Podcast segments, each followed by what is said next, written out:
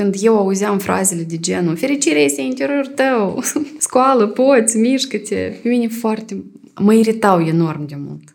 Mie mi se pare tare tristă istoria asta cu nu pot trăi fără tine. Dacă aș auzi azi asta, aș fugi. Mie foarte des mi se spunea că ești proastă. Eu am luat-o ca pe adevăr, probabil așa și este dacă mi se spune atât de des. Mijale de dânsa, sărmană, cum a ajuns în așa istorie. Bine că la mine e tot bine.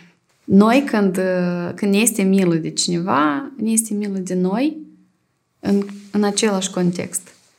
Dacă eu mă consider vinovată pentru că respir, că trăiesc, că am făcut, că am greșit, că am gândit, că nu am procedat corect și continuu să mă învinovățesc pentru asta, eu trăiesc în iad. În viață. Salut! Sunt Axenia Bot și vorbim la 1 noapte. Cred că am ajuns în momentul când pot savura viața așa cum este. Tot, realizări, neplăceri, căderi, emoții mai bune, mai plăcute, mai puțin plăcute. Probabil pentru că am înțeles că ele toate sunt importante. Tare mulți ani am fugit după euforia asta, după stare de fericire, că iată, iată acolo undeva cu să fac ceva și eu să fiu tare fericit.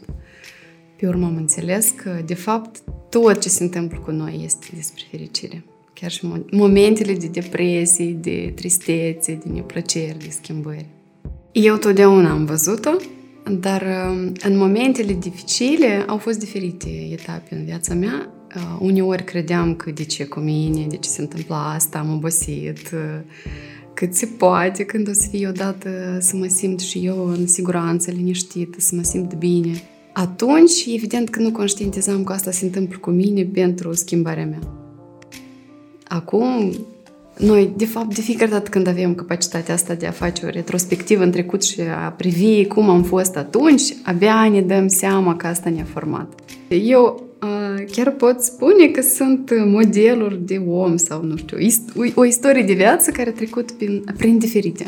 De la, de la păscut vaci, prășit, tare, tare multă muncă în câmp. Am fost în tare multe profesii. De la florist, vânzător de haine, am vândut apartamente, grâu, smântână, tot ce vrei. Până la azi, cred că am adunat toate aceste experimente, experimente, experiențe de viață și le transmit în produsele, serviciile și tot ce creez mai departe. Eu cred că am șansa și la 60 de ani să încep o profesie nouă. Da, destul de flexibilă. Eu deja m-am antrenat că nu există nimic stabil. Și da, eu de fapt sunt gata oricând, orice să încep, să testez, să fac. Oricum noi avem un uh, bagaj de lucruri care tare mult ne caracterizează. De exemplu, ai talentul să creezi ceva frumos, ai talentul ăsta, ești predispus spre design, floristică, artă, totodată îți place, îți plac tehnologiile, îți place să vorbești în public și n-ai știut până acum despre asta. Îți place să studiezi psihologie, antropologie, istorie, cum se creează, cum evoluează mintea umană și uh, și toate astea, cel mai interesant lucru de fapt care se întâmplă acum cu mine e că eu toate le pot uh, aduna într-un uh, să zic așa, într-o activitate, într-un punct și din asta să creesc ceva frumos. Totodată conștientizez că tot ce construiesc azi poate să nu mai fie valabil, ar putea să nu mai fie actual, s-ar putea întâmpla orice și aș fi disp- sunt dispusă să încep iarăși din nou. E interesant jocul ăsta. Mie îmi place Instagramul. e, după mine e platforma ideală. Are toate modalitățile de a te expune interesant, de la fotografie, video în diferite forme și formaturi.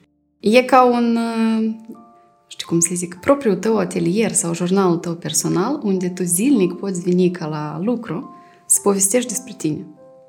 Tu poți privi ca jurnalul personal, tu poți folosi ca platformă de creștere și dezvoltare, îl poți folosi ca cabinetul tău psihologic, pentru că Instagram tare mult ne dezvoltă. Tu nu poți să avansezi, să crești acolo fără să te manifesti. Și nu poți să te manifesti fără să lucrezi cu tine. Dicția, confortul tău psihologic, emoțiile tale. Pe mine, Instagram m-a format ca persoană, m-a făcut să fiu vulnerabilă, deschisă, sinceră și asta e cel mai extraordinar ce se putea întâmpla. asta pe bune face oamenii să-și îndrepte privirea, atenția spre tine și te ajută enorm de mult să le transmiți ceea ce tu chiar vrei să le spui. Eu am fost criticată și dacă nu aș fi depășit istoria asta cu critica, cu ce va spune lumea, anume prin decizia de a, de a deschide tot, așa cum este, și a spune despre tine, pentru tine automat dispare senzația asta că ai vreun schelet în dulap, că acuși ai să te prins cu ceva și acuși nu o să fii, nu o să fii acceptat, nu o să fii validat. Pur și simplu dispar foarte mulți oameni din viața ta care nu, nu mai sunt uh, despre tine, nu sunt actuali, nu rezonează cu ceea ce spui. Și în locul la 10, 15, 20 de oameni vin sute și mii de oameni care se atrag pentru că ei simt același lucru, au aceleași frici. Noi, de fapt, majoritatea avem aceleași frici. Să ne exteriorizăm, să fim vulnerabili, să fim foarte deschiși, că, na, se poate întâmpla că poate juca asta împotriva noastră. De fapt, e o iluzie. Nu are cum sinceritatea să joace împotriva ta. Părinții au și ei fricile lor la rândul lor, cum le avem și noi în raport cu copiii noștri. De fapt, am observat cu cât mai mult noi, părinții, încercăm copiii noștri să, să le punem pe umerii lor uh, fricile noastre, așteptările noastre, felul în care noi vedem viața lor, noi cu atât mai mult îi facem să fie închiși, neîncrezuți în sine și foarte departe, iată, de vulnerabilitatea asta, de forma de a te expune sincer, de a spune despre tine așa cum ești tu, pentru că părinții pe noi cumva ne educă, iarăși la rândul lor așa au fost și ei educați. Și noi am prins acest fir, fir cultural, să zic așa, de comportament, că uh, trebuie să fii așa cum eu te vreau să fii. Așa cum eu am așteptări de la tine, să nu mă faci de rușine, să fii în rând cu lumea, să-mi aduci note bune, că iată, colega ta învață bine. Asta ne creează cumva un uh, mod de comportament, o stare în care noi veșnic vrem să fim buni. Să corespundem așteptărilor, să nu greșim. De unde aici să fie sinceritate? Pentru că ție ți este frică să spui ce crezi tu cu adevărat strictețe, uh, severitate ce ține de uh, note, de reușite, de comportament, trebuie să fie așa și nu altfel. Și asta foarte mult scade încrederea în noi. Încrederea în noi, felul în care noi ne, uh, ne simțim, cum percepem lumea, cum funcționează lucrurile, avem valoare de sine scăzută. Eu mi-am luat o obișnuință să-i spun băiatului meu sincer să recunosc din uh, rolul de mamă că eu nu totdeauna am avut dreptate. Și eu nu întotdeauna, nici acum, nu, nu mereu am dreptate și probabil și pe viitor așa va fi, în raport cu el. Și lor, eu am simțit cum uh, lui cresc aripile în astfel de momente. Pentru că asta e despre îi dai posibilitatea acelei personalități pe care tu o crești să simtă că el are și el puterea lui. Că da, nu tot ce zice mama și tata este așa cum este. Doar noi, ca generație fiecare, am simțit uh, presiunea asta din partea părinților și înțelegeam că azi nu mai este actual uh, nu mai este actuală toată experiența lor, multe lucruri pe care ei le-au simțit și le-au trăit. Evident că noi avem multe ce luat de la părinții noștri și eu am ce să ofer uh, copilului meu. Dar trebuie să ne dezvățăm, să ne impunem modelul nostru de viață, felul în care vedem cum funcționează lucrurile asupra destinului lor, asupra vieții lor. Dacă eu sunt băiat și am vrut să merg la balet și părinții mi-au interzis, eu toată viața voi trăi cu visul ăsta înnădușit. Și poate eu voi deveni avocat cu renume, dar asta a rămas un vis nerealizat. Eu nu l-am avut, dar eu l-am vrut. Dacă eu de mic visam să devin designer sau uh, florist, uh, doream o jurnalist să devin, iar părinții mei foarte mult au insistat, mă vedeau profesor de franceză, apoi uh, și eu cu lacrimi în ochi am mers și am dat la Facultatea de Relații Internaționale pentru că îmi doream măcar să fie o profesie care să corespundă așteptărilor părinților. Și da, am făcut facultatea și totdeauna aveam senzația că eu nu sunt la locul meu. Și licența obținută se prăfuiește undeva în sertar. Eu nu le, n-am pus mâna pe ele de prin 2007. Eu cred că noi putem fi antrenați mult mai devreme să putem face alegeri. Dar pentru că suntem cumva corcoliți, ținuți sub, sub regulile astea părintești la școală, că trebuie să fie așa, așa, nume așa, în rând cu lumea, nu ieși din linie, noi nu avem capacitatea de a lua decizii, de a analiza, de a simți, de a ne expune părerea și din cauza asta noi nu știm ce să alegem. Și bine dacă noi cumva muncim asupra noastră pe parcursul vieții, în cazul meu, tocmai după 33 s-a întâmplat ca eu să înțeleg cum are loc acest proces, cum să înțeleg eu ce vreau, să iau decizii pentru visurile mele, în favoarea mea, să înțeleg ce înseamnă să ieși din starea de victimă, să te pui pe tine pe primul loc, să faci reflexie corectă. Tu mergi la serviciul tău pentru că deja dezvoltam o afacere, vedeam cumva îmi plăcea, era interesant, interacționam cu oameni, cu clienți. Pe față nu dădeam că eu trăiesc așa o luptă interioară. Nimeni nu ar fi spus atunci. Foarte iscusit ascundeam uh, iluziile, realitatea de fapt în care, care se întâmpla în sufletul meu și iluzia pe care eu mi-o construisem, eu o țineam cu amândouă mâini. Îmi era tare frică că poate să vină cineva și să-mi zică, da, dar tu ești sincer cu tine? Eu mă mințeam cu tot. Mă mințeam că am o relație cât de cât ok, la sclalții mai rău. Mă mințeam cu cifrele care le am în mica mea afacere pe care o dezvoltam. Mergeam des în minus, dar eu mă țineam pentru că îmi plăcea ceea ce fac. Mă mințeam la, la capitolul dezvoltare, grijă de sine, pentru că nu aveam grijă de mine atunci. Mă mințeam în raport cu cum sunt eu ca mamă. Mai degrabă eu atunci spuneam că sunt mamă rea. Și am înțeles că, iată aici, era, minciuna era în direcția invers, pentru că eu, de fapt, am fost o mamă bună. Eu am înțeles că sunt în stare de victimă și eu sunt bună și vreau să corespund așteptărilor și eu mă vedeam foarte bună, foarte cu minte în raport cu toți răii din jurul meu. mă vedeam așa liniștită, nu, cum să, cum să te nindi omul ăsta și să superi. Dar uh, eu mă comportam rău în primul rând cu mine. Și din cauza că eu aveam o atitudine proastă față de mine, uh, critică, lipsă de respect, lipsă de stimă de sine, aveam o valoare de sine foarte scăzută. Și asta făcea și oamenii din jurul meu să se comporte așa cu mine. Prietenii, soțul, realitatea, în genere viața, scenariile care se întâmplau în viața mea, toate reieșeau din starea mea interioară. Și atunci când eu auzeam frazele de genul Fericirea este în interiorul tău, hai, scoală, poți, mișcă-te, pe mine foarte... Mă iritau enorm de mult. Mie îmi venea, nu știu, să stric ecranul calculatorului când priveam vreun video în YouTube unde ieșea câte un deștept și uh, dădea de citate motivaționale despre fericirea este interiorul tău, trebuie să trăiești aici și acum, fii da. Eu acum, de fapt, înțeleg de ce mă irita foarte mult. În primul rând că lovea în realitatea mea, în iluzia mea, de fapt, că eu fugeam de realitate. Dar uh, după, iată, deja sunt ani buni, cred că vreo 10 ani au trecut de atunci, de când am făcut schimbările astea cu mine. Uh, și acum înțeleg că înțeleg de ce nu funcționează trainingurile și toate vorbele astea frumos spuse, motivații.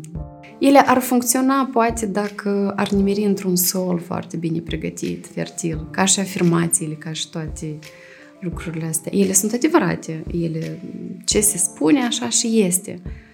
Doar că la oameni nu ajunge. Eu aș vedea să le spunem lucrurilor uh, pe nume să-i spui omului că tu ești uh, într-o stare de victimă, starea ta și dorința de a fi bună, uh, de fapt îți distruge viața, tu nu te respecti și dacă vei continua uh, în același ritm să te calci pe tine în picioare, asta va face și viața cu tine. Și de fapt și în viața mea, oamenii care au fost duri cu mine, când au fost mulți, pentru că oameni, de fapt, sinceri și direct, stare puțini. Dar, uh, din fericire, în viața mea uh, am întâlnit oameni care... Doi oameni au fost care mi-au zis că tot ce se întâmplă cu mine este responsabilitatea mea. A fost foarte neplăcut, dur, dar probabil de acolo a început uh, schimbarea. Nu cei care m-au susținut, m-au jălit, îmi spuneau să rămână de tine, cum tu rabzi într-așa o relație sau în starea în care ești. Te admir pentru așa putere care o ai, ești foarte bună, nu meriți asta, mi jale de tine. Eu aici mă simțeam bine atunci. Da, eu eram erou pentru mine, că eu atâtea răbd, hmm, după, eu nimeresc în rai precis. Pe când, de fapt, eu mi distrugeam viața picătură pic, cu picătură, pas cu pas, în fiecare zi mergeam în direcția greșită. De fapt, pe mine tot m-au ajutat psihologii care au fost direcți, care au lucrat uh, mai, prin metode mai rapide. Să-ți spună direct că ajunge să stai cu băsmăluța sub ochi. Și hai să privim lucrurile și din partea asta. Și se întâlnesc foarte rar uh, astfel de oameni, pentru că, de regulă, multora dintre noi tot ne place să susținem victimele, să îi liniștim, pentru că avem senzația asta că la noi lucrurile stau mai bine. Iar dacă vorbim de specialiști, să recunoaștem că este și partea marketingului. Mulți trebuie să-și vândă consultațiile pe pachete și cât mai îndelungat va fi sesiunea, cu atât mai bine. Cunosc oameni care au stat și trei ani în terapie. Mie mi se pare exagerat. Dar poate depinde și de oameni. Cât de repede își deschid mintea, uh, sufletul, mai bine zis, cât de repede sunt gata să fie sincer. Fenomenul acesta al susținerii victimelor sau cultul jertvei, el uh, nu este doar în societatea noastră. El azi e susținut uh, la nivel mondial, aș spune, prin diferite forme. Asta nu înseamnă că noi trebuie să judecăm victima, ori să o criticăm sau să lăsăm situația așa cum este. Pentru o femeie care se află în starea asta de jertvă mult timp și suferă și acceptă cu ea să se comporte așa cum se comportă ea cu sine, prost. E foarte greu să iasă din asta singură. Evident, are nevoie de susținere, doar că eu susținerea asta nu o văd prin uh, jelire în continuare prin crearea diferitor uh, condiții ca jertfa încă și mai tare să se, să se simtă în continuare jertvă și să, prin acțiunile ei, prin modul în care continuă să gândească și să se comporte cu ea, să încurajeze mai departe derularea acelui scenariu. În primul rând, uh, aș întreba de ce ți este convenabil să fii în continuare în rolul acesta, în postura asta. Uh, dacă te-ai gândit vreodată de ce se întâmplă asta cu tine. Și i-aș spune că asta este responsabilitatea ei.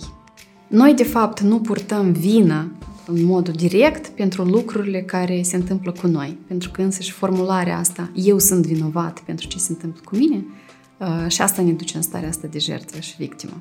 Mai degrabă noi suntem responsabili. Când schimbăm formularea, se schimbă și situația e, e deja altă perspectivă. Omul, când îi spui omului că tu ești de vină, el încearcă să caute cu ce este de vină și cu ce să se pedepsească pentru asta. Uh-huh. Dar atunci când îi dăm de înțeles, îi spunem direct că tu ești responsabil pentru viața ta, el va încerca, creierul lui va încerca să genereze uh, acele explicații cum el își poate lua responsabilitatea, ori unde stă responsabilitatea lui. Mai degrabă așa. Dar da, noi suntem responsabili și inclusiv pentru modul cum alți oameni se comportă cu noi. Nu contează am învățat noi asta de mici sau nu.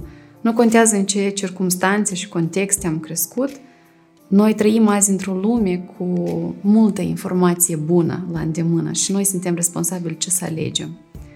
Și dacă te simți foarte mult timp rău și nu ceri ajutor, înseamnă că te complaci în starea asta. Asta este. Cu răul noi tot ne obișnuim. Și să fii fericit este mult mai greu. E despre efort. Eu dacă să privesc acum în urmă toți 5 ani cât, cât de mult efort am depus să mă învăț să, să fac o autoanaliză corectă față de mine, să fac o reflexie, să înțeleg că nu e ok să mă critic continuu pentru nereușite sau să mă simt vinovată sau să simt rușine. Și de fiecare dată iată, bucată cu bucată, intri în zona asta când tu ți ai responsabilitate și încerci să descurci ce se întâmplă, tu înțelegi că starea de bine, liniște, calm, fericire, e despre mult efort. Și, și da, noi trăim victime pentru că ne este confortabil, așa ne-am obișnuit, este mai ușor. Nu trebuie să faci... E o formă de meditație și asta sovietică. Nu sunt de acord cu asta că trebuie să ne căutăm jumătatea.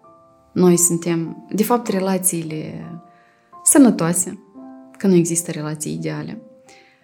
Se formează dintre două, doi oameni întregi, nu două jumătăți. Noi dacă vom căuta cine să ne completeze, mai degrabă o să avem de pierdut decât de câștigat. Devenim dependenți, ne temem să fim singuri, ne temem că o să ne pierdem jumătatea. Și asta nu e despre, nu despre iubire, cu siguranță. Într-o relație sănătoasă este comunicare, este interes, este libertate și pe interior. Este confortul ăsta, nu este frica că nu voi fi primit, acceptat, că iată vreau să merg într-o călătorie ori să, um, să iau o direcție nouă în viața mea, să-mi schimb viziunea, să, să-mi schimb religia, să-mi schimb să merg la psiholog, orice. Tu ai siguranță că partenerul tău de viață te va susține. Și nu e vorba că te va susține în orice prostie. Da, da, da. Dacă e vorba de o direcție greșită, el va încerca să, să te ajute să înțelegi, să deschizi ochii. Doar ca să intensifice fericirea asta. Mie mi-e bine singură, dar alături de partenerul meu, mie și mai bine. Noi și separat suntem fericiți, dar împreună ne este mult mai interesant, suntem și mai fericiți. Mie mi se pare tare tristă istoria asta cu nu pot trăi fără tine. Eu, uh, dacă aș auzi azi asta, aș fugi. Aș încheia astfel de comunicare și relații, chiar dacă e vorba și de prieteni, pentru că și în prietenii sunt dependențe. N-ai putut să ieși la o cafea și gata, m-am supărat pe tine. Sau ai, ai ieșit cu altcineva mai ai și alte interese, ce fel de prieten îmi ești? Sau n-ai ținut cont de părerea mea? Eu doar ți-am zis că nu e ok relația care o ai, dar tu m-ai ignorat. Gata, nu mai suntem prieteni. Asta tot e manipulare. Atâta timp cât noi încă nu suntem destul de maturi sau uh, destul de ok cu sine, când cineva ne spune că noi suntem cel mai important om din viața lui, da, pentru noi asta e pare atât de important și noi suntem fericiți când auzim asta, dar asta tot e un clopoțel nesănătos ca tare. Noi de ce să fim Dumnezeu, ca Dumnezeu în viața cuiva? Că eu atâta importanță îmi dau în viața acestui om. E tot o, um, o relație de dependență. Și cumva dacă acel om într-o zi nu o să mai aibă nevoie de tine sau zic că nu mai ești tu așa de ideal pentru el, o să te simți cumva rănit. Eu, de fapt, am observat așa o legătură, e tare interesantă. Oamenii cu cât mai mult te idealizează și îți spun că ești atât de...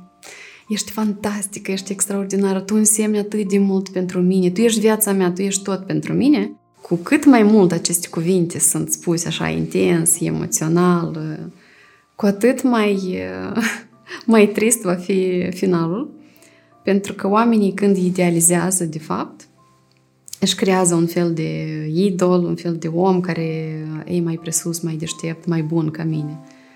Special pentru a te detrona într-o zi, ca să-și ridice înapoi propriul orgoliu. Și cu cât ești mai idealizat, cu atât ești mai tras de podea la final.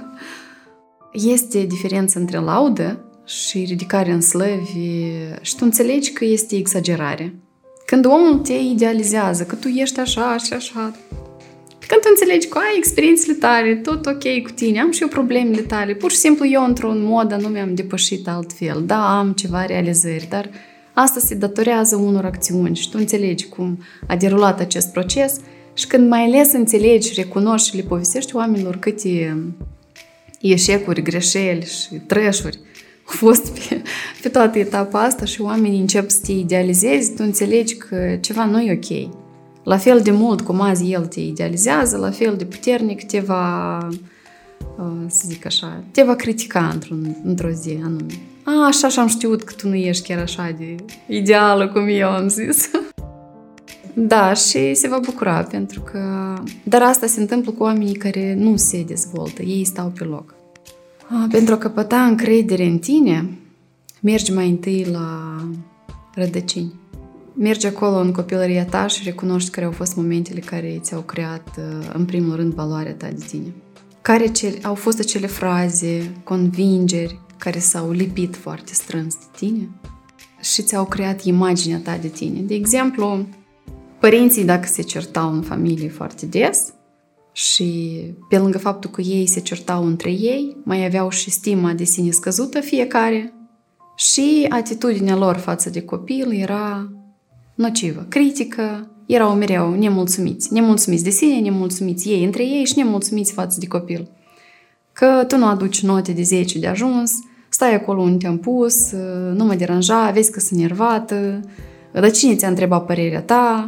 Nu vezi că avem oaspeți, ieși și du-te, îți cauți de treabă, dar ce mare lucru ai făcut. Adică nu ești susținut, nu ești încurajat și nu ți se dă voie să greșești. Și mai ales când uh, părinții nu se realizează și încearcă pe copil să pună toate frustrările lor și ceea ce nu au reușit ei în viață, să obțină diplome, să devină cineva. Încearcă măcar copilul meu să obțină, măcar el să aibă. Și încearcă să pună asta pe umerii lui, toate cererile astea de fi responsabil de mic, uh, dar nu în direcția bună, fi responsabil, dar demonstrează-mi că ești așa cum eu vreau să te văd. Asta și ne scade foarte mult uh, stima de sine. Nu în zadar zic că e ideal să putem, sincer, să le recunoaștem copiilor noștri că noi nu am avut dreptate în tare multe istorii. Da, după ce noi am înțeles ce ne-a format de fapt, uh, noi avem de recunoscut asta. Este un fapt împlinit. Evident că nu mergem în starea asta de jălire și, vai, eu n-am primit, cu mine nu s-au comportat, de asta mie acum nu merge, nu mă pot realiza și nu mă pot exprima. Nu. Noi scoatem asta la suprafață pentru a recunoaște. Tot ce putem descoperi, recunoaște și ne scoatem ochelarii roz și înțelegem că de fapt pe noi asta ne-a format. Și asta cumva ne controlează acțiunile, gândurile, scenariul de viață. Ok, dar cum eu pot să schimb asta din poziția de matur? Pentru că eu vreau altfel. Eu vreau alt scenariu să trăiesc. Și începi în realitatea ta să urmărești care sunt acele puncte care azi pe tine te, te fac să gândești într-un anumit fel, să procedezi într-un anumit mod. După începi să lucrezi asupra energiei tale, asupra realizărilor și înțelegerii ce vrei tu. Pentru că în cazul meu așa s-a întâmplat. Eu mai întâi, da, am lucrat, am înțeles de unde mi se trag toate convingerile și tiparele de comportament – după care am ținut să înțeleg totuși ce vreau eu. Și asta a fost cea mai dureroasă etapă. E foarte greu când tu în viața ta nu ți-ai pus niciodată întrebarea ce vis am eu, ce vreau, ce îmi place, ce nu-mi place. Eu am început să lucrez cu ce nu-mi place. Ok, hai să începem cu ce nu-mi place. Scriu pe foaie toate problemele care le am și probabil uh, modul în care le văd eu rezolvate și cum vreau să fie în locul lor ar fi dorințele mele.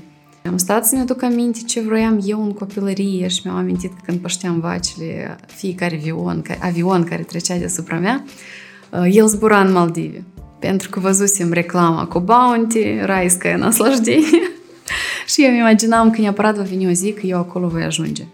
Și dacă să stai foarte dedicat și deschis, să-ți dai voie și să plângi și să râzi, singur cu tine, o zi întreagă, să-ți amintești din copilărie ce n-ai avut, tu poate ai vrut Barbie foarte tare, dar du-te acum la 40 de ani și ți-o cumpără.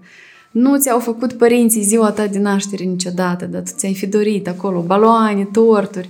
Cumpără-ți câte un tort în fiecare zi și sărbătorește. Un an, doi, trei, cinci, 15. E un exercițiu tare fain, apropo. Apoi, uite în jurul tău, trimite ochii la călătorit și vezi ce vor, cum trăiesc oamenii, pe ce cheltuie ei banii, ce își doresc. Și et așa s-a creat prima mea listă de dorințe a mea. Că eu am zis că e a mea. Eu am simțit că e a mea pentru că eu am avut energie să, să mă mișc și deja să fiu atentă la toate circumstanțele care scriau ca dorințele mele să se îndeplinească. Da, a fost ca o stare de trezire, pentru că odată ce înțelegi ce vrei, deja se, încep a se dărâma unii piloni din uh, iluzia asta ta pe care ți-ai creat.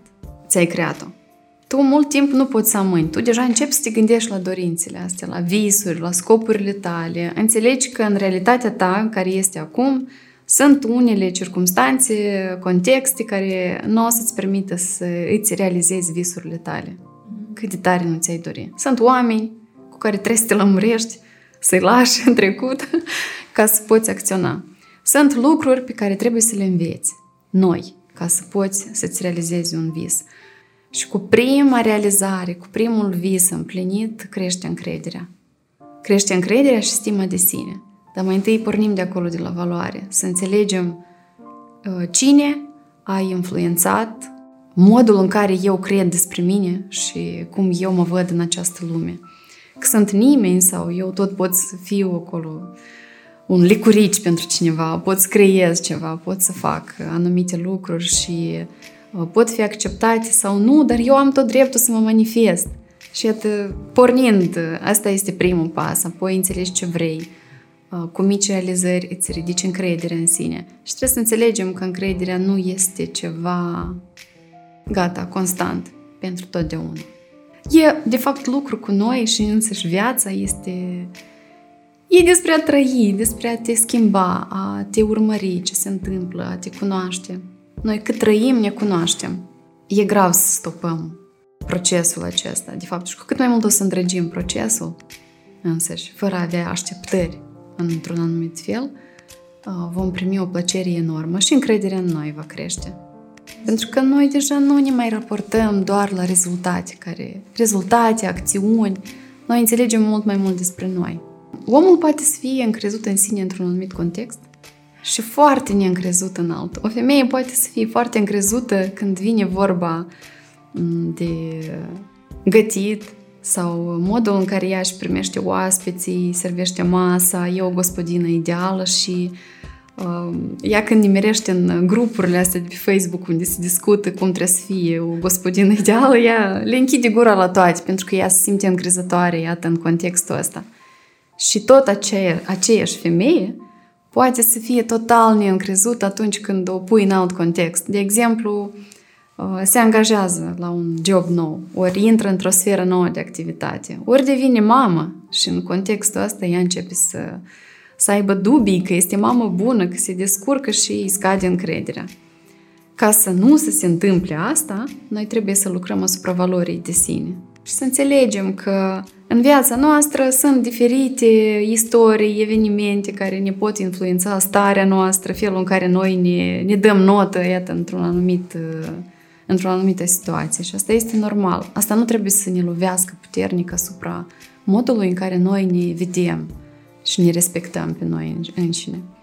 Da, pentru că noi doar am fost antrenați de mici cu notele și tu poți avea 10 la matematică, ori 10 la istorie, dar dacă la matematică ești de 5, gata, tu nu mai ești bun. Acțiunile noastre erau uh, legate de personalitatea noastră. Tu ești rău. Nu nota era proastă, dar tu ești prost. nu știi anii de domnia lui Mihai Viteazu, ești proastă. Adică nu faptul că tu nu ai cunoscut ceva într-un anumit punct, cu toate că nu e atât de important. Și asta și, se form- asta și ne formează, de fapt, uh, uh, năravul ăsta, să zic așa, de a ne caracteriza prost anume pe noi și a ne lovi pe noi imediat ce am greșit, ori ceva nu am reușit, ori am amânat. Ne place să vedem greșelile în alții, că asta ne salvează măcar pe o clipă, ne face să ne simțim... Uh, nu sunt eu așa de prost, eu sunt mai proști ca mine. e tot un mecanism de a ne liniști și de asta și oamenilor le place să privească mai mult știri negative, monologuri, da, cu mult, multă jertvire și lacrimi, pentru că mi jale, mi jale de dânsa sărmană, cum a ajuns în așa istorie. Bine că la mine e tot bine. Noi, de fapt, nu avem capacitatea să, să simțim sentimentul de milă, să jălim, da, pe cineva. Noi, când, când ne este milă de cineva, ne este milă de noi în, în același context. Nu ne este tare frică că s-ar putea să ne mirim în așa situație. Și noi ajutăm tot din contextul ăsta, pentru că ne temem, ne gândim cumva în, în subconștientul nostru. Poate mulți dintre noi nu sesizează acest lucru. Noi ajutăm, tindem să susținem, să fim... Pentru că ne gândim că dacă voi nimeri și eu în situația asta. Să, să fii mai întâi cu tine atent, să fii grijuliu față de sine, să-ți crești tu mai întâi și încrederea, și finanțele, și relațiile să fie ok. Din starea asta, un om împlinit este un om fericit. Un om fericit, în loc să jălească pe altul care este nefericit, îl va ajuta să devină fericit. Prin instrumentele pe care și el le-a adoptat în, în drumul său, în realizarea lui. Și asta nu e despre egoism, asta e despre atitudine sănătoasă față de sine. Iar atunci când noi încercăm să facem totul pentru alții, uh, de dragul să fim buni și mergem în defavoarea noastră, familiei noastre, sunt, eu cunosc o sumedenie de cazuri când uh, oamenii se dedică tuturor, fac voluntariat, se dedică foarte mult să ajute, dar pe sine nu, nu se respectă, nu se ajută. Pentru mine nu este, nu, e, nu este acceptabil astfel de comportament. Eu am fost în astfel de, de situații, când eu încercam să ajut pe alții, să fiu bună pentru toți, dar pe mine mă lăsam undeva pe ultimul loc. Și eu am văzut la ce duce asta. Depresie, nedorință de a mai trăi, pentru că tu toată viața ta te dedici să realizezi ce vor alții, să realizezi necesitățile altora și pentru tine nu-ți mai rămâne timp. Și iarăși, ce folos din ajutorul care tu îl faci, din poziția și cu energia asta de, de om care pe sine nu se ajută și nu se iubește? Pentru mine, un om care are energie este omul care e capabil, tot ceea ce el își dorește să facă, poate să facă. În momentul în care el s-a gândit. Adică, m-am gândit, am generat ideea, am generat dorința, și eu am puterea să o realizez. Și oamenii care pot să facă asta, ei emană energia asta, ei emană încredere și ceilalți se trag pe alături. Pentru că vor să înțeleagă cum îți reușește, de fapt. Și energia noastră nu depinde doar de, dacă să zic, povestea asta ezoterică. La modul real depinde de sănătatea noastră, de modul în care avem grijă de noi, somnul, și starea noastră psihoemoțională. Dacă noi foarte mult timp ne trădăm, nu avem grijă de noi, nu avem uh, uh, grijă de conflictele, gândurile care le generăm în mintea noastră, energia noastră ne scade. Și poate de asta multă lume privește energia ca pe ceva de inexplicat. De ce sunt oamenii care au energie multă și cei care sunt uh, mereu apatici, timizi? Cei care au energie s-au învățat să-și controleze gândurile. Pentru că creierul ne mănâncă cea mai multă energie, de fapt. Sunt oamenii care nu admit ca în mintea lor să deruleze continuu careva conflicte interioare și dialoguri interioare, când tu te-ai certat cu cineva doi ani în urmă, dar tu încă continui în mintea ta să explici ceva și parcă ai lucrat, ceva ai făcut toată ziua, dar tu ajungi seara scurs de puteri. Ori atunci când noi nu realizăm timp îndelungat planurile, scopurile noastre și noi stăm și derulăm starea asta de frustrare în mintea noastră, creăm acest conflict și îl înflorim, ne scade foarte mult putere. De ce? Pentru că creierul nostru, biologic, așa e, suntem construiți, ne mănâncă foarte mult uh, din energie. Dar ce este de fapt energia, dacă să zic uh, altfel? Eu cum văd, mai e și despre atenție. Adică dacă tu ești focusat mereu pe frustrări, pe istorii din trecut, trecutul nu e despre energie, acolo e un fapt consumat, e trecut, nu mai poți schimba nimic. Și tu, dacă om sănătos, care te afli în prezent, stai mereu cu gândurile acolo și toată atenția ta e acolo. Evident că energia ta, în loc să o folosești pentru a face anumite acțiuni, a lua decizii, a crea, a genera idei aici și acum, în momentul ăsta, care să te ajute să-ți schimbi scenariul de viitor, tu stai și îți pierzi toate puterile acolo. Din cauza că atenția îți stă acolo. De asta și zic foarte des, eu fac legătura asta între atenție și energie. Unde pui atenție, acolo ți scurge energia.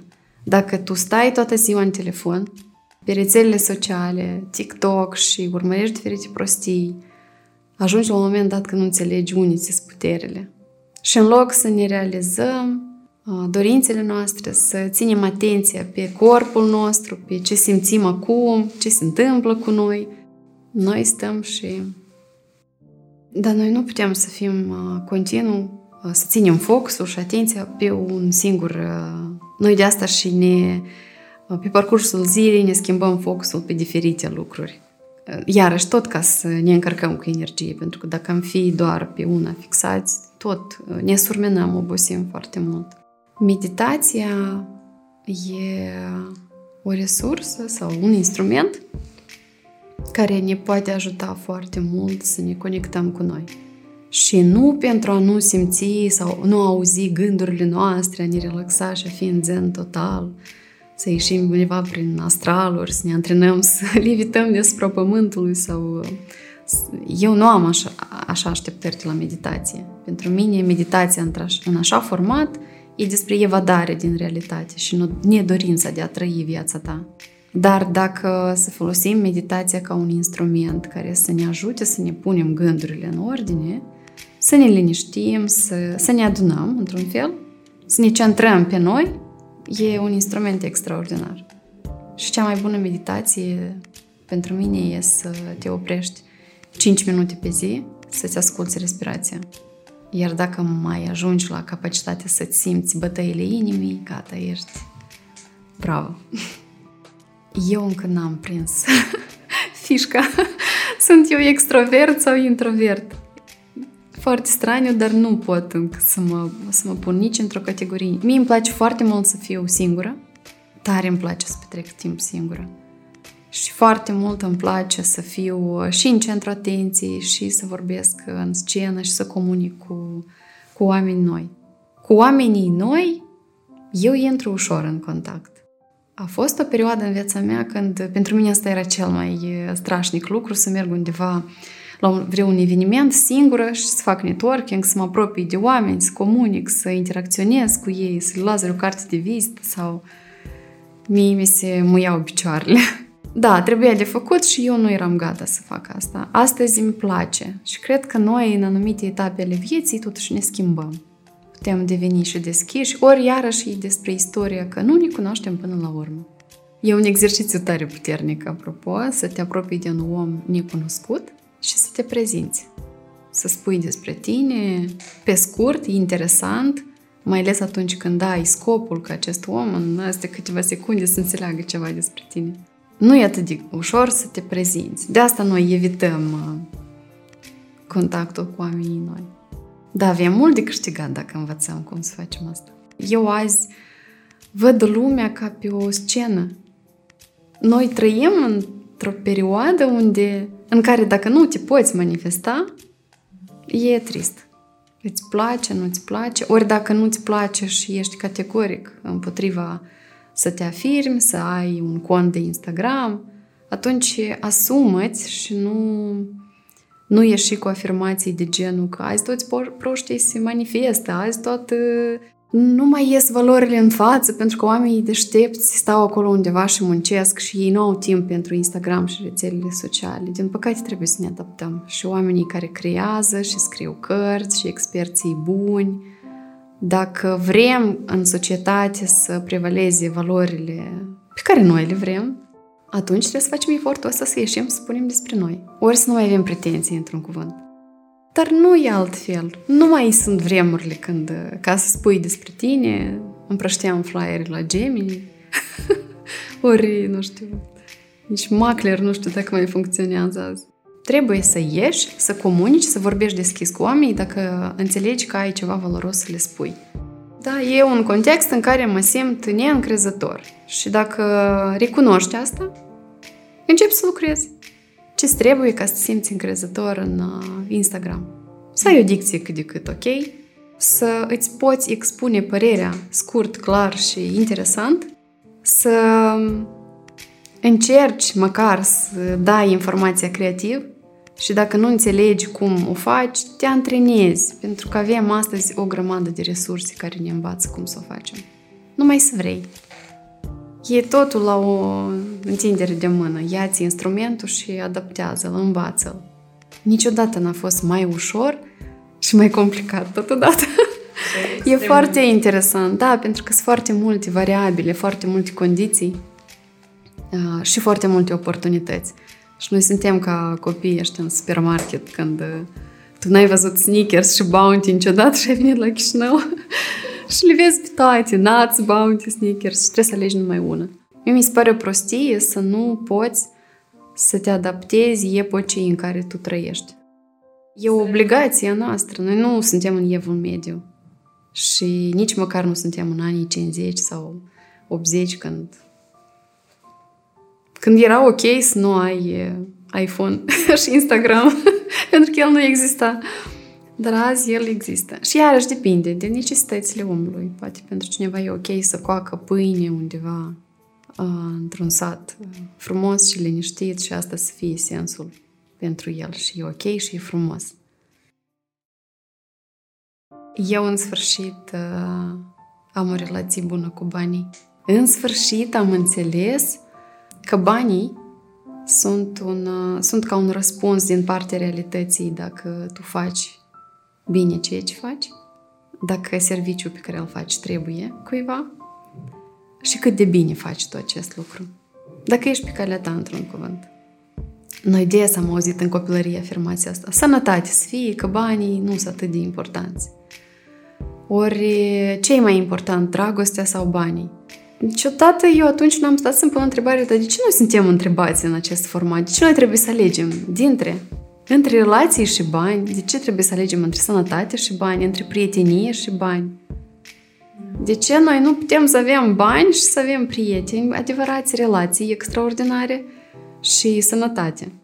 Dar sunt niște convingeri greșite și total limitative. Da, că mai bine pot și în colibă să trăiesc, dar e important cu omul iubit.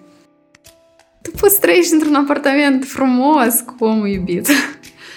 și acolo unde relația începe în colibă, s-ar putea să ajungă într-un moment dat unde fără bani ea va fi una tristă, o istorie tare tristă. Diferite etape am avut. Când credeam că cei bogați nu sunt buni, fie au afaceri dubioase, fie li s-a dat cumva, au moștenit, numai, nu, nu, banii nu pot fi, banii mari nu pot fi făcuți cinstit. Dacă faci mulți bani, ești un aferist, cu siguranță. Și asta pentru mine a fost uh, greu de depășit, chiar până la vârstă de 30 de ani, când am început să fac uh, primele mele proiecte, să iau bani pentru ceea ce eu făceam. Îmi era greu să spun prețul, foarte greu mi era să zic prețul. Mi-era rușine, mi se părea că dacă vor zice că e scump, uh, iarăși lipsea legătura asta dintre valoarea mea și ce pot primi pentru ceea ce eu fac. Mi-a trebuit timp să lucrez. Eu chiar am lucrat cu convingerile legate de bani într-un tabel. Un tabel uh, despărțit în cinci coloane, unde eu am scris convingerile despre bani, în prima coloniță eu am scris uh, însăși convingerea, de exemplu, nu poți deschide afaceri în Republica Moldova dacă nu ai uh, bani, mulți bani și relații, sviazuri. și în, al do- în a doua coloniță am scris uh, de unde eu am auzit asta. cine e omul care mi-a zis asta? Că în Moldova nu poți face afaceri. Un nene la garaj acolo la tata când reparau mașina? Ok, mai departe, în, al treilea, în a treia coloniță, era întrebarea dar cine e persoana? S-a realizat, ce a realizat, are afaceri, nu are afaceri, a avut vreun eșec legat de afaceri și de asta el are această convingere și mi-a zis o mie și ea de mine s-a lipit. Eu am văzut omul ăsta ca o autoritate și de asta am luat-o ca pe un adevăr. Următoarea întrebare. Ce se va întâmpla în viața mea dacă eu nu-mi schimb convingerea asta și trăiesc mai departe? Așa crezând că așa este realitatea. Evident că scenariul vieții ți-o va confirma că tu ai dreptate. Creierul nostru totdeauna ne caută să demonstreze că noi avem dreptate. Hmm, ți-am zis eu că așa și este. Și în ultima instanță îți schimbi convingerea cu una pozitivă, dar nu o faci de bifă, da? Mm-hmm. Dar te gândești care anume convingere ți se potrivește contextului tău. De exemplu, În Moldova poți să deschizi afaceri având o sumă minimă da, de investit, pentru că chiar cu 0, 0, 0 lei și un cont de Instagram, că să ți-l dezvolți, necesită careva investiții. Să filmezi același video sau TikTok, Reels, trebuie să ai un telefon, lumină, deci ai nevoie de vreo 2-3 mii de lei pentru tehnica necesară. Eu nu sunt de părere că cu 0 lei poți deschide ceva. Trebuie să ai măcar 1002 de lei. Și, ori timp. Și înlocuiești această convingere și detronezi. Începi să trăiești cu ea. Să te convingi pe tine, să-ți creezi o credință pozitivă despre lucrurile care urmează să le faci. Că ele ar putea să deruleze așa cum îți trebuie ție, nu cum a zis nenea de la garaj. Noi când mergem pe drum și cineva ne, ne, ne poate striga că ești o proastă și tu dacă nu știi cine e omul, uh, el pentru tine nu are nicio valoare, acest lucru nu se va lipi de tine, pentru că tu înțelegi de unde tu să știi cum sunt eu de fapt.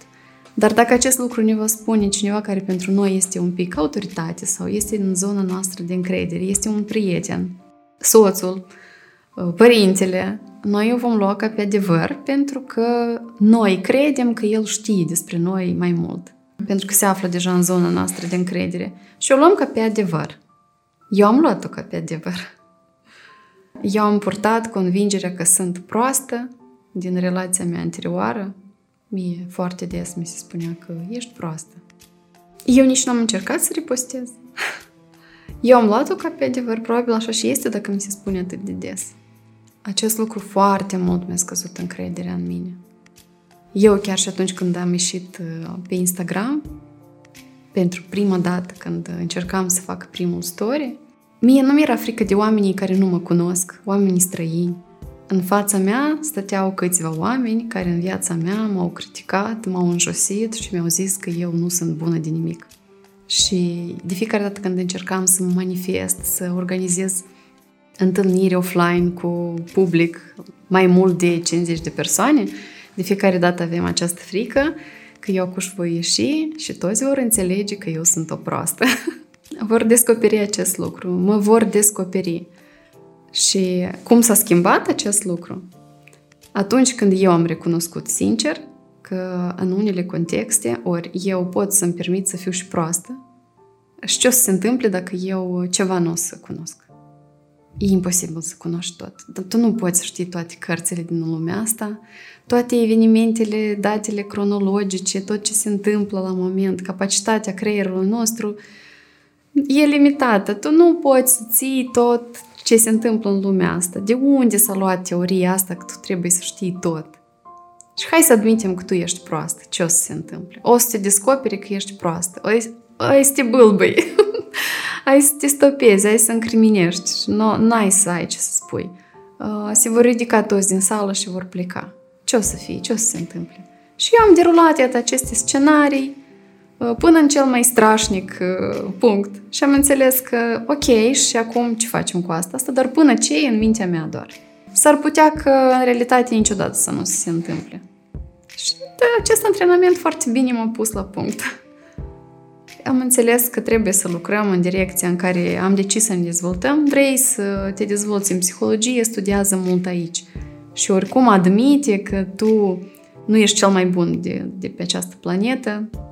În acest oraș, în această țară, mereu va fi cineva mai expert pentru că are mai multă experiență, mai mulți clienți, ori, ori are o experiență de viață mai, mai dură, mai vastă și a încercat mai multe instrumente – Orice poate fi. Capacitatea lui de a ruguma mai multe informații este mai ridicată. De ce să ne comparăm? Nu, eu așa și nu am mai venit cu reproșul sau să mă apăr că n-ai dreptate, că eu de fapt sunt deșteaptă. Nu am avut, nu mai am necesitatea, a dispărut în timp necesitatea, cât mi-am dorit să o fac, n-am făcut-o pentru că eram supărată, eram, nu simțeam nevoie și nici nu aveam curaj. Iar azi nu mai simt necesitate. Eu pot face imaginar în mintea mea, vorbesc cu mine. Eu știu ce să-mi iau, ce e al meu, ce nu e al meu. O sută de oameni pot să-ți spună că ești așa de bravo.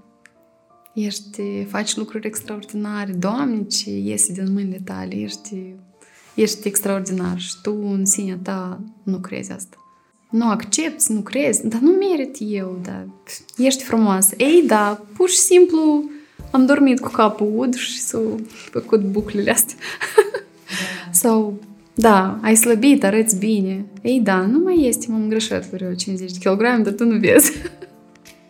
Noi, într-atât de mult, nu acceptăm nici din exterior, nici din partea noastră grijă, dragoste, pentru că nu știm cum e asta, nu știm cum se ia, cum se asimilează.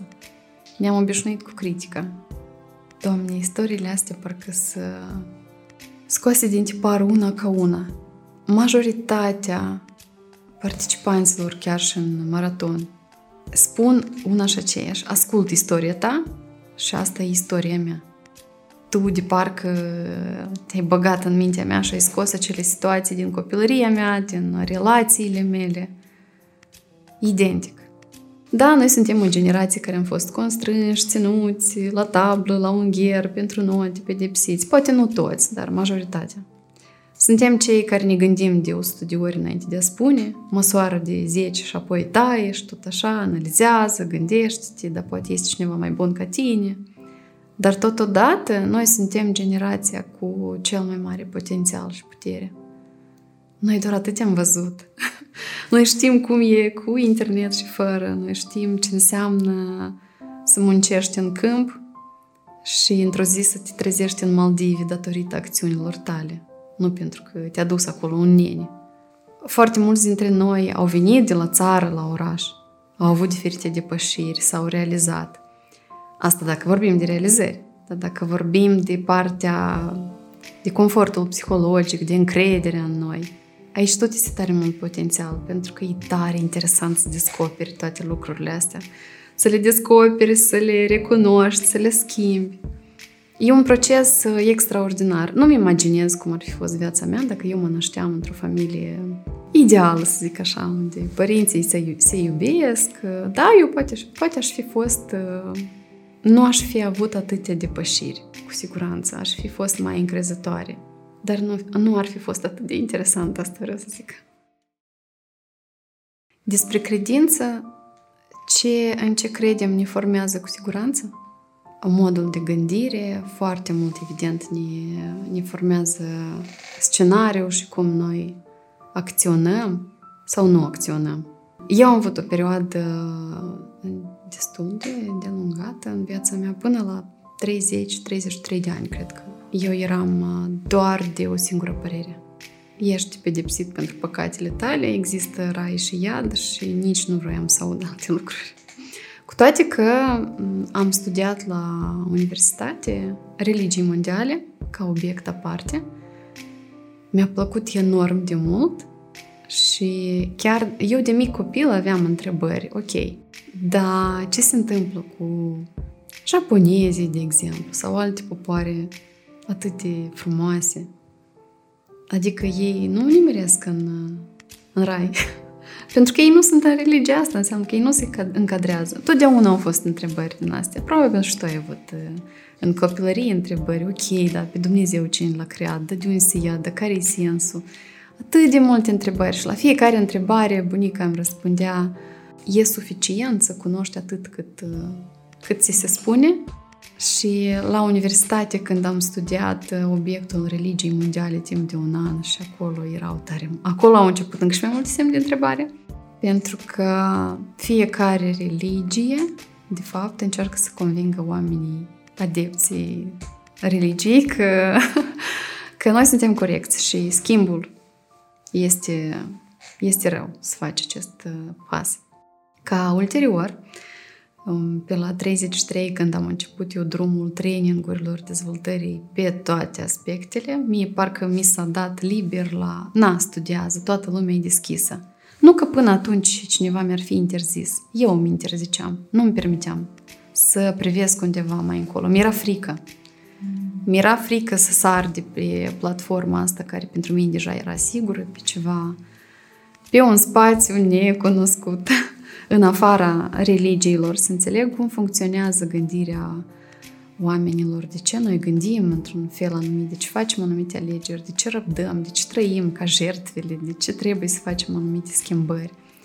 Și prin 2018 am dat de teoria egregorilor. orice grup de oameni care cred în ceva formează un egregor energetic, da, să zic așa. Și așa funcționează și a fost, s-a întâmplat cu curentele, religiile sau, să zic așa, antice. Da, cândva oamenii credeau în uh, Olimp și în, uh, în Zeus care stă acolo și în toți zei și, și au fost multe istorii. Și azi mai sunt oameni care cred în pietre, copaci și fiecare are dreptul să creadă în ce vrea el.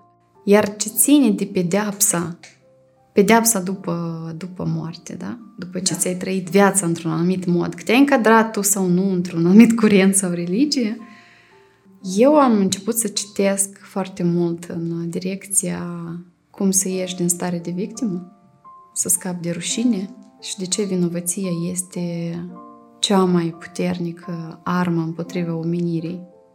Pentru că noi, din stare de jertvă și victimă, puțin ce putem face. Noi, de fapt, suntem niște mase foarte ușor de modelat și controlat. Religia, cumva, ne antrenează de mici să credem că dacă greșesc, ne miresc în iad. Și când am început să învăț mai mult despre cum să ieși din starea de victimă, am înțeles că cheia iadului stă în mâna noastră, de fapt.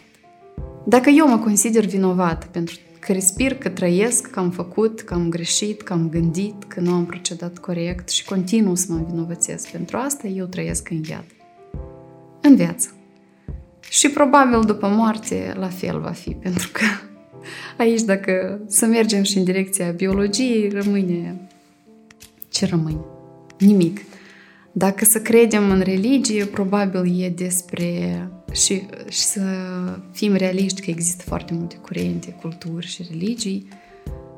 După moarte, atunci înseamnă că rămâne ceea ce a fost și am numit noi în viața asta subconștient. Cea programă care a fost întipărită în noi. Și dacă noi toată viața am stat cu cheia, am stat în cușca asta a vinovăției, probabil după moarte tot în asta mergem. Și noi nu, nu suntem învățați în direcția asta corect. Uh, ok, am mers, ne-am spovedit, dar ce am pus în loc? Noi de fiecare dată mergem cu o listă de păcate pe care le spunem, dar în locul, uh, ok, ne-am curățit, cum să zice. Am ieșit puri de acolo și continuăm să facem aceleași greșeli în continuare. Înseamnă că aici ceva nu funcționează. Aveam o abordare foarte serioasă față de acest proces. Eu, înainte de spovedanie, îmi scriam toată lista de păcate și ele depășesc cifra de 500 și multe, stare multe. Și eu de fiecare dată când le scriam, din frică să nu scap ceva. Pentru că ce n-ai zis, nu iertat.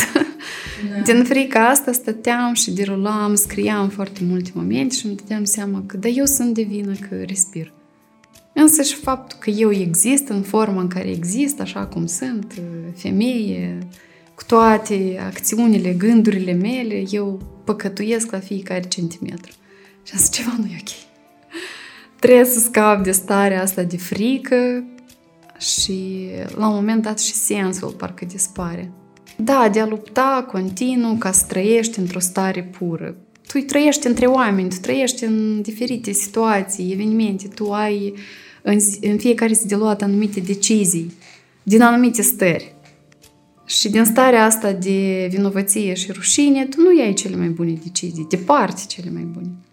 De fapt, orice în viața asta noi nu am descoperit, în, în foarte multe direcții, religii, curente, culturi, orice nu am studia, avem de luat de acolo și instrumente foarte bune de implementat. Din același budism, uh, din religia noastră la fel. Același post e, e un lucru foarte bun și sănătos pentru noi. Da, să ne resetăm, iarăși, pentru cine se potrivește. Ori, iarăși, pentru foarte multă lume, religia este acel instrument care îi ține în mâini de la anumite acțiuni. Doar că aici, iarăși, ce fel de om tu ești dacă religia trebuie să te țină pe tine în, în frâu? Dacă ăsta e instrumentul care trebuie să nu-ți dea ție liber să faci ceea ce vrei tu de fapt să faci. Eu mă consider un om bun, dar pe cât de bun și pe atât de... Eu mi-accept și partea mea întunecată, ea este.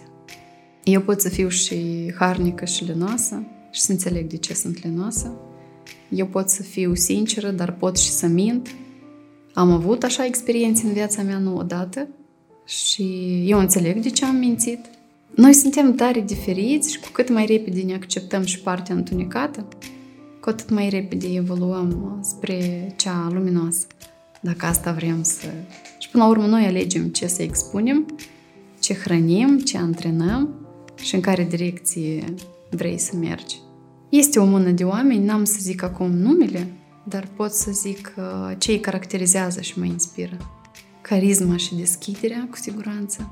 Pe mine tare mă inspiră, apropo, și teoria asta că totul pornește de la micro, micro către macro. Și începând să te studiezi pe tine, tu de fapt afli tot despre lumea în care trăiești. E foarte interesant. Cum suntem construiți noi, de parcă așa ar funcționa și întreg universul. Și sunt, uh, sunt inspirată, mă inspiră oamenii care nu tind spre stabilitate. Care văd probabil în haos chiar o ordine, pentru că se pot distanța Cineva spunea, nu mi-amintesc, că haosul de fapt este o ordine ideală dacă te poți distanța și privi de sus. Cât mai sus privești, cu atât mai bine o să vezi că de fapt nu există haos, totul este foarte bine organizat și totul are sens și lucrurile se întâmplă așa cum trebuie să se întâmple. Și cât mai repede și mai clar ne uh, antrenăm capacitatea asta de a analiza lucrurile, lucrurile dintr-o parte, uh, matur, responsabil, cu atât mai repede înțelegem că alb, negru, bun, rău, fericire, tristețe, ele de fapt toate sunt, uh, sunt parte din viața noastră și e ceva firesc, normal, sănătos, le simțim. Eu aș vrea să plec. Țara în care eu aș trăi e Japonia. Și când zic de curaj, e curajul de a învăța limba japoneză, de a te adapta în alt capăt al lumii, de a fi departe de, de părinți, și aici cred că stă încă doza asta care trebuie să mi-o antrenez de, de curaj ca să merg încolo. Când eram mică, tare des spuneam că de ce m-am născut în țara asta, în familia asta, în satul ăsta. că eu m-am născut într-un sat între două dealuri și toată lumea spunea că o râpă de sat. Și eu eram tare indignată, eu mi inventasem chiar povestea asta, că eu m-am născut la poalele unui munte, între doi munți, nu într-un sat râpă și acolo curge un râu. Și tot așa inventam diferite istorii, plusuri despre Moldova, că de fapt e o țară deosebită, nu zadar aici așa de puțini oameni și are forma asta și, și așa istoric s-a întâmplat și toate evenimentele care se întâmplă aici nu se întâmplă în zadar. Dar evident că eu am o țară în suflet unde aș trăi, unde eu cred că barza trebuia să coboare, să mă lase acolo. Nu, nu zadar m-am născut cu ochii înguști. Ele oricum iese pe parcursul activității mele la suprafață, adică și eu le identific de ce sunt legate. Cred că e frica de a nu trăi. Probabil amintindu-mi de etapele în viața mea în care eu am trăit în apatie, amânare, depresie, stările astea în care eu pe bune îmi amânam realizările, visurile mele, nu, înțeleg, nu înțelegeam ce vreau, cred că undeva încă mai este frica asta de, de a ajunge iarăși în stările astea în care eu nu trăiam. Dar visele acum sunt toate strict legate de realizări. Proiecte, carte pe care vreau să o lansez și nu, nu doar una, Vreau, vreau să-mi creez o comunitate în care femeile să înțeleagă că dezvoltarea iată poate să fie și așa, cu grijă de tine, cu pași siguri, să-și crească încrederea, să se realizeze. Nu mai am visuri ca acum, vreo șapte ani în urmă, să fac milioane de dolari, să fac în conjurul lumii. Eu îmi doresc să zbor în cosmos, dar uh, anume, eu chiar cred că voi ajunge să văd asta atunci când va fi posibil de călătorit pe o navă să poți bea cafea, să nu existe efectul gravitației, să zboare cafea în aer. Atunci când va fi posibil de călătorit în spațiu, să am posibilitatea financiară și sănătate ca să, ca să pot zbura. Și asta este un vis de-al meu.